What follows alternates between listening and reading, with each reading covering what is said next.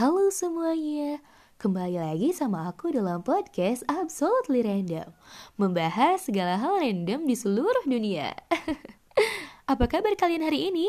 Semoga selalu baik ya Dan panjang umur buat kalian yang dengerin podcast aku sambil rebahan Sambil drakoran dan bahkan sambil nyemil cemilan Enjoy your meal Aku punya topik nih yang menarik dan sangat relatable dengan kehidupan kita sekarang ini, apalagi sebagai pelajar dan mahasiswa. Pembelajaran jarak jauh dan daring online. Kita biasa sebut PJJ. PJJ itu adalah sistem pembelajaran yang dilakukan dengan tidak adanya tatap muka. Karena sekarang zaman sudah canggih, kita sudah mayoritas punya gadget ya teman-teman, gadget, PC, dan lain sebagainya. Makanya kita akses pendidikan dengan cara tetap maya, seperti yang selalu kita lakukan dengan kita melakukan Zoom, Google Meet, dan lain sebagainya. Ya, itu adalah kebijakan yang dikeluarkan pemerintah dengan tujuan untuk tetap menjaga kondisi pendidikan agar tetap stabil. Jadi aku sih sebagai mahasiswa ya, meskipun terasa stres dengan tugas yang menumpuk, kemudian materi dan presentasi yang kadang kurang aku mengerti, kemudian deadline yang membabi buta, tapi itu tidak sebanding begitu ya. Mungkin pemerintah lebih pusing mikirin ini gitu.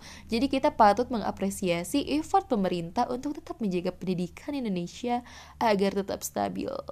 Semangat ya Bapak Kemendikbud. Dan aku sih pengen menggarisbawahi ya tentang tujuan PJJ itu sendiri. Kalau dibilang untuk menjaga stabilitas pendidikan Indonesia mungkin memang ya sudah jelas karena pemerintah semata-mata tidak akan mengeluarkan kebijakan untuk kemunduran negaranya ya.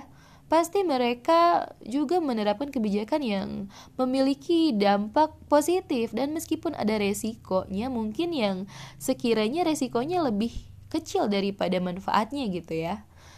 Tapi aku lihat gitu apalagi di daerah aku di daerah ya bisa dibilang perkampungan, pedesaan begitu.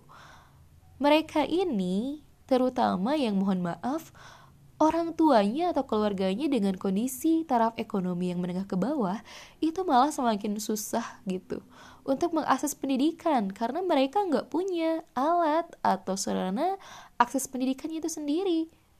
Misalkan gadget, mereka mana ada gadget? Buat beli beras aja mereka harus banting tulang. Apalagi sekarang kan kondisi ekonomi sedang berfluktuasi ya. Malah sekarang tuh kayak lagi down banget gitu karena seluruh aktivitas ekonomi sosial semuanya turn off gitu kan. Semuanya terhenti begitu aja dipaksa untuk berhenti. Dan mereka bingung gitu alternatifnya apa? Untuk cari uang tuh masih bisa makan juga udah alhamdulillah banget mungkin ya. Dan dirasa selain itu juga yang dirasa sulit oleh anak-anak yang khususnya di pedalaman, di pedesaan itu masalah sinyal. Mungkin ya mereka sudah punya gadget tapi di sinyal. Di sinyal mereka juga sangat sulit meskipun sekarang sudah ada subsidi paket internet ya. Tapi itu memang agak apa ya dirasakan oleh aku sendiri khususnya nih. Sama aja aku rasa gitu ya. Hmm, dan aku rasa pun semua ini termasuk hal yang kontradiktif ya dengan tujuan itu. Bukan kontradiktif sih jadi lebih kayak dampak negatifnya itu tetap ada. Dan aku rasa bisa diminimalisir ya. Kalau misalkan pemerintah bisa melirik gitu melirik hal hal-hal yang mendasar yang mendetail dari semua ini gitu. Dan sebagai mahasiswa yang baik kita juga harus mengapresiasi gitu ya effort pemerintah gitu. Untuk menjaga pendidikan ini tetap stabil. Ah pokoknya kita harus bisa gitu. Um, apa namanya mengikuti segala arahan kebijakan pemerintah dan jangan menyia-nyiakan segala hal yang ada gitu. Jangan melihat hanya sisi negatifnya aja. Di mana sekarang kita lebih banyak waktu di rumah quality time bersama keluarga itu kan juga termasuk hikmah ya buat kita tapi dirasa itu sih kalau menurut aku apalagi sekarang untuk anak-anak kecil yang di bawah umur SD misalkan kelas 1 sampai kelas 3 dikasih pelajaran yang harus mereka kerjakan tanpa ketemu sama gurunya. Banyak orang tua yang mengeluhkan gitu. Mereka tuh kesulitan dalam membimbing anaknya karena si anak cenderung melawan gitu kalau sama orang tuanya. Disuruh belajar tuh nggak mau. Kayak gitu-gitu deh pokoknya.